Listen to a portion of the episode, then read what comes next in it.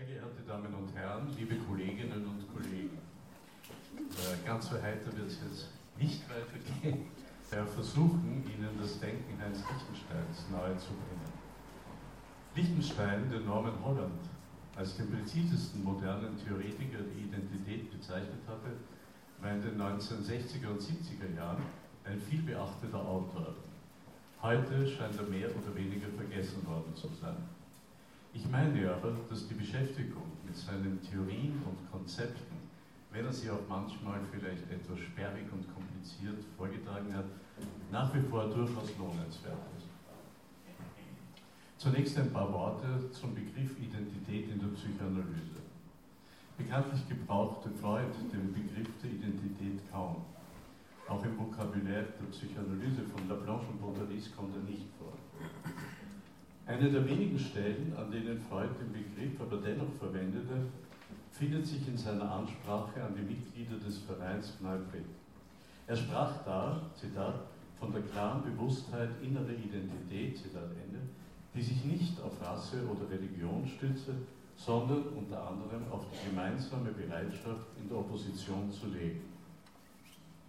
Dazu meinte Erika Eriksson, er vor allem es, ja, der den Begriff Identität in den psychoanalytischen Diskurs eingeführt hatte, in einem Kommentar, Zitat, hier weist der Begriff Identität also auf das Band hin, das den einzelnen Menschen mit den von seiner einzigartigen Geschichte geprägten Werten seines Volkes verbindet.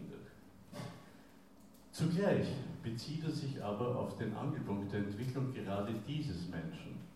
Denn das Thema unbestechliche Beobachtung um den Preis beruflicher Isolierung hatte für Freuds Leben zentrale Bedeutung. Zitat Ende. Im siebten Kapitel der Traumdeutung und nur dort, allerdings führte Freud die Begriffe Wahrnehmungsidentität und Denkidentität ein. Die kann man dann auch im bereits erwähnten Vokabular finden.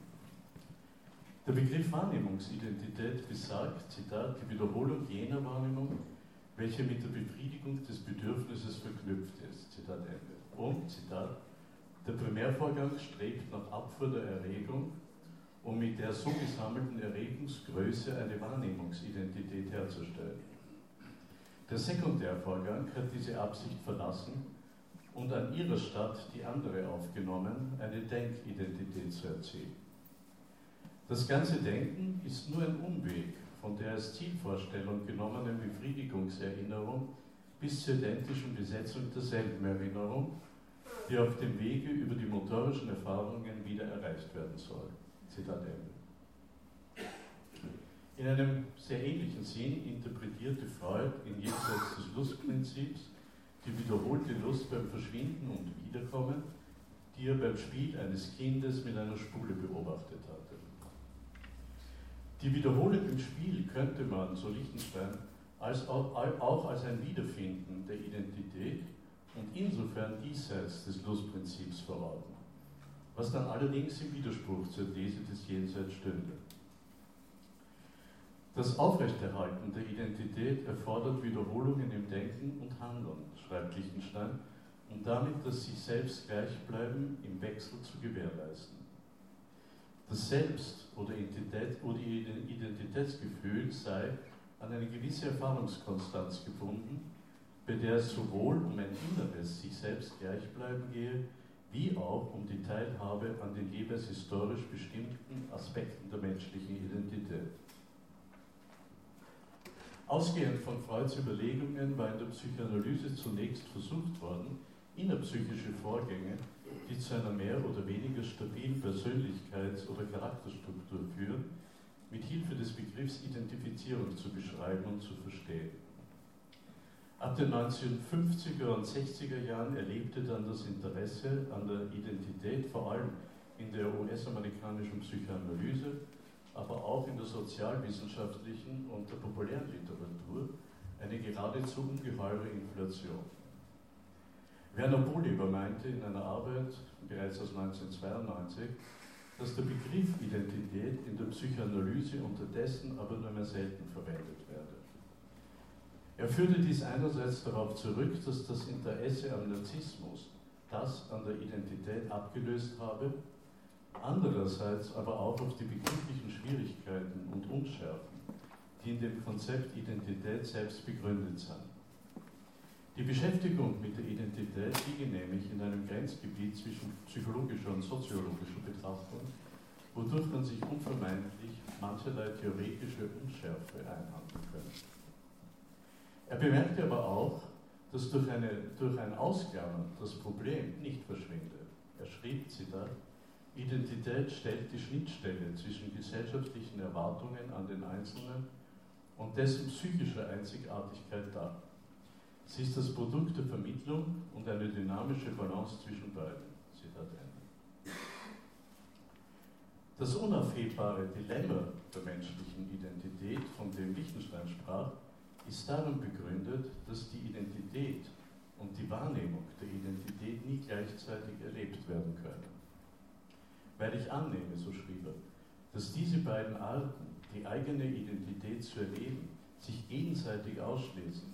Das heißt, man verliert die eine, wenn man die andere erlebt, spreche ich vom Dilemma der menschlichen Identität. Und, Zitat, Identität als Erfahrung der reinen Aktualität des Seins bleibt unbestimmbar und unweltlich. Jede definierbare Identität erfordert, dass wir uns selbst als Objekt wahrnehmen. Was bedeutet, die Identität mit derjenigen Identität gleichzusetzen, die uns durch soziale Rollen angeboten wird. Damit aber verlieren wir das Gefühl einer Identität als reine Aktualität des Seins. Eine psychologische Untersuchung des Problems der menschlichen Identität muss dieses Dilemma als das Grundphänomen der menschlichen Identität akzeptieren. Zitat Ende. Kurz zur Biografie Lichtensteins. Heinz Lichtenstein wurde am 17. Oktober 1904 in Königsberg, Ostpreußen geboren. Sein Vater, Max Lichtenstein, war dort Anwalt und Präsident der einflussreichen Kant-Gesellschaft. Er vermittelte seinem Sohn ein lebenslanges Interesse für Philosophie.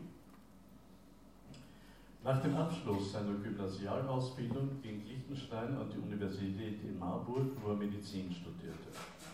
Anschließend ging er nach Freiburg, wo er auch die Seminare bei Martin Heidegger besuchte. Das Medizinstudium schloss er 1930 in Heidelberg ab und begann eine Facharztausbildung in Neurologie. Von 1930 bis 1933 arbeitete er in Berlin. Als jüdischen Ärzten die Kassenzulassung entzogen worden war, ging er, für, ging er 1934 für kurze Zeit äh, zurück nach Königsberg, wo er von der Familie und von Freunden unterstützt wurde. Während eines Studienaufenthalts in der Schweiz entschloss er sich, nicht mehr nach Deutschland zurückzukehren. In der Schweiz arbeitete er in den Heilanstalten in Herisau und in Bellevue in Yverdon. Noch in der Schweiz veröffentlichte Lichtenstein eine höchst bedenkenswerte, also Jahre bevor er eine psychoanalytische Ausbildung gemacht hatte, eine höchst bedenkenswerte, meiner Ansicht nach viel zu wenig beachtete Arbeit zur Phänomenologie des Wiederholungszwangs und des Todestriebs, die 1935 in der Imago veröffentlicht wurde. Darauf werde ich zurückkommen. Über Frankreich und Belgien erreichte Liechtenstein mit seiner Frau, seiner Tochter und seinem Sohn schließlich 1939 New York. Nachdem er dort als Psychiater und Neurologe seine Zulassung bekommen hatte, zog die Familie nach Buffalo im Bundesstaat New York, wo er eine Praxis eröffnete als Neurologe und auch an der Universität arbeitete. Er kam in der Folge in Kontakt mit Psychoanalytikern im nahegelegenen Rochester und dem New Yorker Psychoanalytischen äh, Institut und er begann eine Ausbildung zum Psychoanalytiker. Sein Lehranalytiker war der ungarische Emigrant Chandler Feldmann.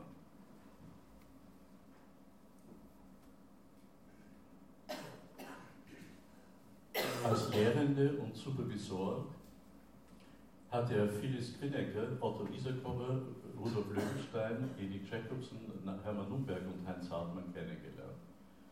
Es werden vor allem Phyllis Krinecker, äh, Edith Jacobson und wenn man dazu noch Eisler nimmt, sein, äh, mit deren Arbeiten er sich eingehend beschäftigt hat. 1949 schloss er die Ausbildung ab. Er wurde Mitglied der psychiatrischen Abteilung der Universität Buffalo und von 1968 bis 80 leitete er die Buffalo-Gruppe, eine Gruppe von Psychoanalytikern, die sich vor allem für literarische, philosophische und psychologische Fragestellungen interessiert. Heinz Lichtenstein starb am 14. Jänner 1990. Es wäre reizvoll, Ihnen nun die nicht immer leicht nachvollziehbare Argumentation Lichtensteins in seiner Arbeit zur Phänomenologie des Wiederholungszwangs und des Todestriebes ausführlich zu referieren. Es läge umso mehr nahe, als man in dieser Arbeit bereits die grundlegenden Themen finden kann, die Lichtenstein ein Leben lang beschäftigen sollten. Um den vorgegebenen Rahmen nicht allzu sehr zu sprengen, kann ich Ihnen aber nur die wichtigsten Erkenntnisse, zu denen er gekommen war, zusammengefasst äh, darstellen. Lichtenstein meinte in einer Zusammenfassung seiner Arbeit, dass die Auffassung, die er in seiner Arbeit vertreten habe, nur scheinbar der ursprünglichen, ursprünglichen freudschen Lehre vom Lebens- und Todestrieb widerspreche. Letztlich habe er nämlich die Berechtigung der Konzeption eines fundamentalen kosmologischen Dualismus, der seiner Ansicht nach den wesentlichsten Gehalt der freudschen Trieblehre ausmache, bestätigt. Man könne diesen Dualismus als einen Kampf zwischen physikalischer und entropiestrebiger Gesetzmäßigkeit, deren ausschließliches Wirken alles Leben zerstören müsste, und jenen unbekannten Kräften des Lebens, die als Triebe im Seelenleben aufweisbar seien, beschreiben. Lichtenstein, Zitat, dieser Kampf ist das dualistische Urphänomen der Biologie.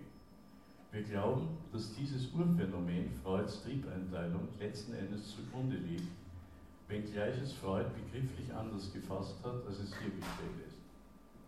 Alle biologischen und psychologischen Betrachtungen müssen von der Tatsache dieses Dualismus bereits ausgehen. Denn wir kennen weder einen Zustand vor dem Beginn des Kampfes der großen Mächte des Lebens und des Todes, noch wissen wir etwas über seinen zukünftigen Ausgang. Zitat Ende. Vor allem Lichtensteins Triebbegriff steht in einem unvereinbaren Widerspruch zu Freuds Auffassung vom Todestrieb. Der Trieb sei, so Lichtenstein, Träger einer Entropie überwindenden Tendenz. Er sei zwar konservativ wiederholend, aber nicht regressiv abbauen. Er trachte danach, Dauer, ja Ewigkeit der Lust herzustellen und sich dadurch über die irreversible Zeitlichkeit alles Lebenden zu erheben.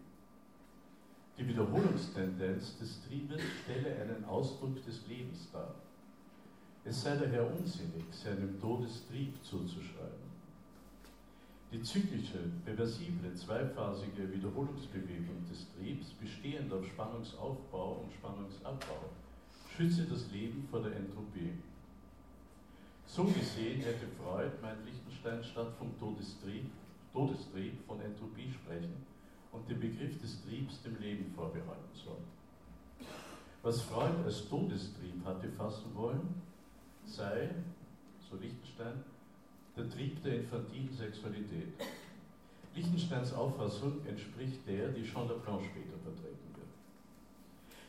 Gehe man nämlich, so Lichtenstein davon aus, dass das Ziel des Triebs das ideale Sein sei und dass ihm die Erhaltung des Lebens völlig gleichgültig sei, dann bedürfe es zur Erklärung der destruktiven Triebtendenzen die Annahme eines Todestriebs nicht.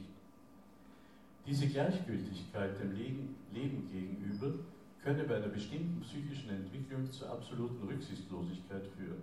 Lichtenstein, Zitat. Wir wissen, dass die orale Befriedigung in engem Zusammenhang mit dem Sadismus steht. So ergibt sich die Möglichkeit, die Steigerung des eigenen Daseins lediglich auf dem Wege der Einverleibung anderer Individualitäten zu erreichen, was naturgemäß, naturgemäß mit den, von den mit der Einverleibung bedrohten, als Aggressionstendenz erlebt werden muss. Vergegenwärtigen wir uns die Situation am Beispiel einer kriegslustigen Nation, so wird die Sache noch deutlicher. Die Angriffslust einer solchen Gemeinschaft, ihr Bestreben, sich die umliegenden Völkerschaften einzuverleiben, imponiert den Angegriffenen als Vernichtungswillen. In den Angreifern selbst hingegen wirkt sich nicht ein Todestrieb, sondern ein entschiedener Drang zur Steigerung des eigenen Daseins aus, der so ausschließlich geworden ist, dass ihm eben die Erhaltung des Lebens gleichgültig erscheint. Zitat Ende. Lichtenstein hielt zeitlebens an der von Freud angenommenen grundlegenden Bedeutung der Sexualität fest. Er gehörte niemals zu denjenigen, die in der Sexualität nur eine unter anderem für die Entwicklung des Menschen wesentlichen Variablen sah und er wies nachdrücklich auf den infantilsexuell polymorph perversen, nach Steigerung bis zur Erschöpfung trachtenden Charakter des Sexualtriebs hin.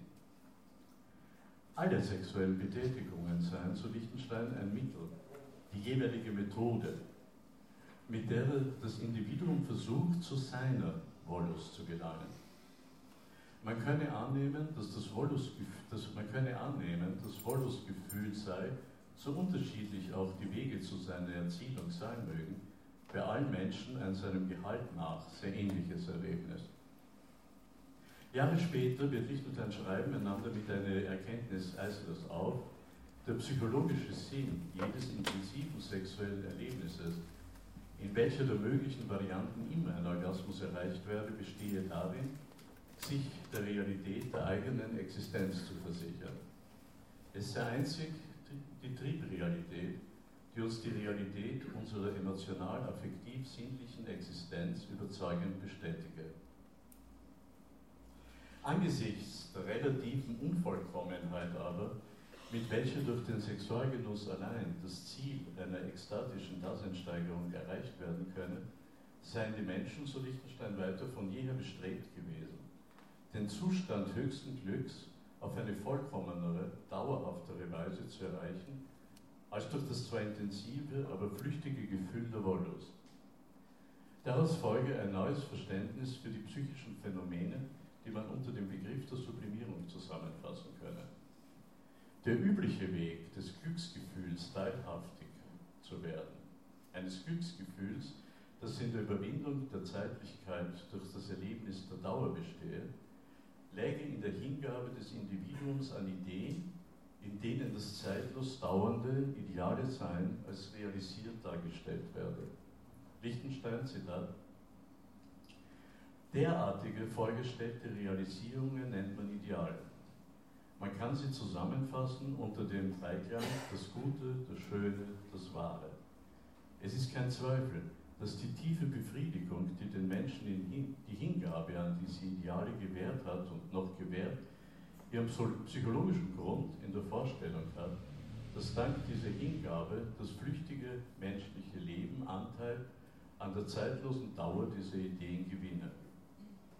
So würde diese Form der Sublimierung der Verwirklichung des innersten Triebziels, der Überwindung der Zeitlichkeit durch Steigerung des Daseins zur zeitlosen Dauer näher kommen, als die reine biologisch vorgesehene Ekstase vermittels, Orgasmus je, vermittels des Orgasmus je erreichen könnte.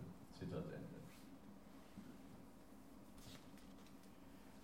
1977 veröffentlichte Lichtenstein ein Buch mit dem Titel The Dilemma of Human Identity, das Dilemma der menschlichen Identität, in dem er seine zuvor veröffentlichten Arbeiten zur Identität zusammengefasst hatte. Vielleicht ist dazu zu sagen, dass natürlich diese erste, äh, diese erste Arbeit in der Margot liegt auf Deutsch vor. Die Arbeiten in dem Buch wurden, soweit ich das herausfinden konnte, nicht übersetzt.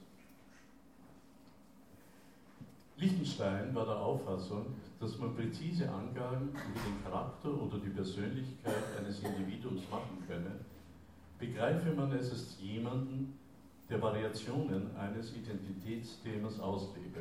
Eine Musiker ähnlich, der zahllose Variationen über eine einzige Melodie spielen könne. Ein derartiges Thema lasse sich tatsächlich bei jedem Individuum nachweisen. Lichtenstein nahm an, dass die Entwicklung, des, also es geht jetzt darum, wie kommt dieses Thema zustande. Ja? Lichtenstein nahm an, dass die Entwicklung des Individuums über die Zeit hin ein strukturierender Prozess ist. Er verstand aber sein Identitätskonzept im Gegensatz zu Erikson, der Annahme, dass alles, was wächst, einem angeborenen Grundplan folge, als präsozial und präkulturell. Er wies bei seinem Versuch, die Frage zu beantworten, wie aus dem noch ungeformten tierähnlichen Säugling ein Mensch wird, wie aus einem Was ein Jemand wird, Konzepte, die einen hereditären Grundplan, einen Reifungsprozess voraussetzen, entschieden zurück. Er verstand die Formierung der grundlegenden, irreversiblen Struktur des Selbst im Rahmen eines Entwicklungsprozesses, der angeborene Reifungsprozesse ersetzt. Die Struktur der Primäridentität Identität ist, so gesehen, eben nicht anlagemäßig verankert, sondern sie entsteht im Rahmen der frühen Mutter-Kind-Beziehung. Wittgenstein, Zitat, der Mensch verfügt im Unterschied zum Tier über keine auf einem angeborenen Schema beruhende Identität oder Objektvorstellung, sondern die extrem symbiotische Beziehung des menschlichen Kindes mit der Mutter wird zum Ursprung der auftauchenden menschlichen Identität. Der Säugling ist zwar nicht mit einer angeborenen Objektvorstellung ausgerüstet, durchaus jedoch mit einer angeborenen Umwelt, obwohl die reife Unterscheidung zwischen Ich und Nicht-Ich noch nicht besteht. Man könnte dies als eine Art Polarität innerhalb der Mutter-Kind-Einheit darstellen. So wie ein Organ sowohl eigenständig als auch dem Organismus symbiotisch verbunden ist, so ist der Säugling mit der Mutter eins und zugleich besteht eine primäre Beziehung eines Teiles zu einem Ganzen. Zitat Lichtensteins Konzept weist auf zwei unterschiedliche Aspekte hin. Die primäre Identität des Kindes sei, so Lichtenstein, durch dessen sensorische äh, Empfänglichkeit bedingt. Sie sei das Resultat einer Spiegelungsqualität, durch die das Kind zu einem Organ der Befriedigung der Mutter werde. In einem Prozess der Differenzierung, in einem Akt der Selbstobjektivierung oder eines sich selbst Gewahrwerdens werde dem Säugling gleichzeitig von Seiten der Mutter gemäß ihrer unbewussten sexuellen und narzisstischen Wünsche sein Identitätsschema seine bestimmte Daseinsweise eingeprägt. Im Sinne eines Widerspiegelns sei die Struktur der Primäridentität des Kindes eine Antwort, die Antwort auf das Begehren der Mutter. So gesehen ist also die Bildung der Primäridentität das Resultat einer Erfahrung, in der beim Kind die eigenen Potentialitäten über die unbewussten Bedürfnisse der Mutter die, die, die determinierende, entscheidende Rolle spielen, aktualisiert werden. Die Binnenstruktur dieses dyadischen Paares ist so gesehen, wie Lichtenstein betonte, von Asymmetrie bestimmt. Diese ergibt sich daraus, dass die erwachsene Handlungsdominanz dem Säuglingsorganismus als einem Impulszentrum zugeordnet ist. Wer es weiß, wird bemerkt haben, dass, ohne dass ich darauf jetzt in der vielleicht nötigen Breite eingehen kann, aber unerwähnt möchte ich doch nicht lassen, dass man Lichtensteins Konzept zur Entstehung der Primäridentität durchaus im Sinne der allgemeinen Verführungstheorie Jean Laplanche verstehen könnte, mit allen Unterschieden und Ähnlichkeiten. Jedenfalls, dem Kind wird die Sexualität und auch das Unbewusste, das ist ein Aspekt, den Lichtenstein weitgehend unerwähnt lässt, in einer Interaktion mit einem Erwachsenen, Laplanche hütet sich bekanntlich davor, nur von der Mutter zu sprechen, eingepflanzt. Das Identitätsthema tritt jedenfalls an die Stelle der vom Instinkt vorgegebenen Schemata, die zwar dem Kind seine Identität garantieren, die zwar dem Tier seine Identität garantieren, die beim Menschen aber, wie Laplanche sagte, fehlerhaft ausgebildet sind.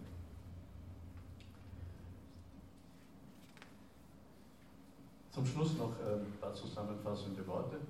Die Mutter vermittelt, folgt man Lichtensteins Sichtweise, ihrem Kind keine festgefügte Identität, sondern sie gibt ihm ein Identitätsthema vor, das durch ihre Wünsche und Fantasien in Bezug auf sich selbst und das Kind bestimmt ist.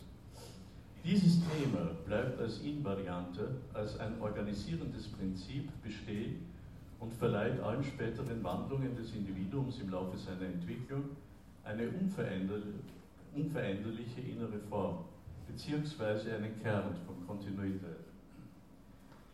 Das für jeden Menschen unlösbare Dilemma ist darin begründet, dass dieses Thema das Bedürfnis des Ichs ausdrückt, seinen Bezugsrahmen, seine Beziehung zu sich selbst und zu seinen Objekten ständig neu zu definieren.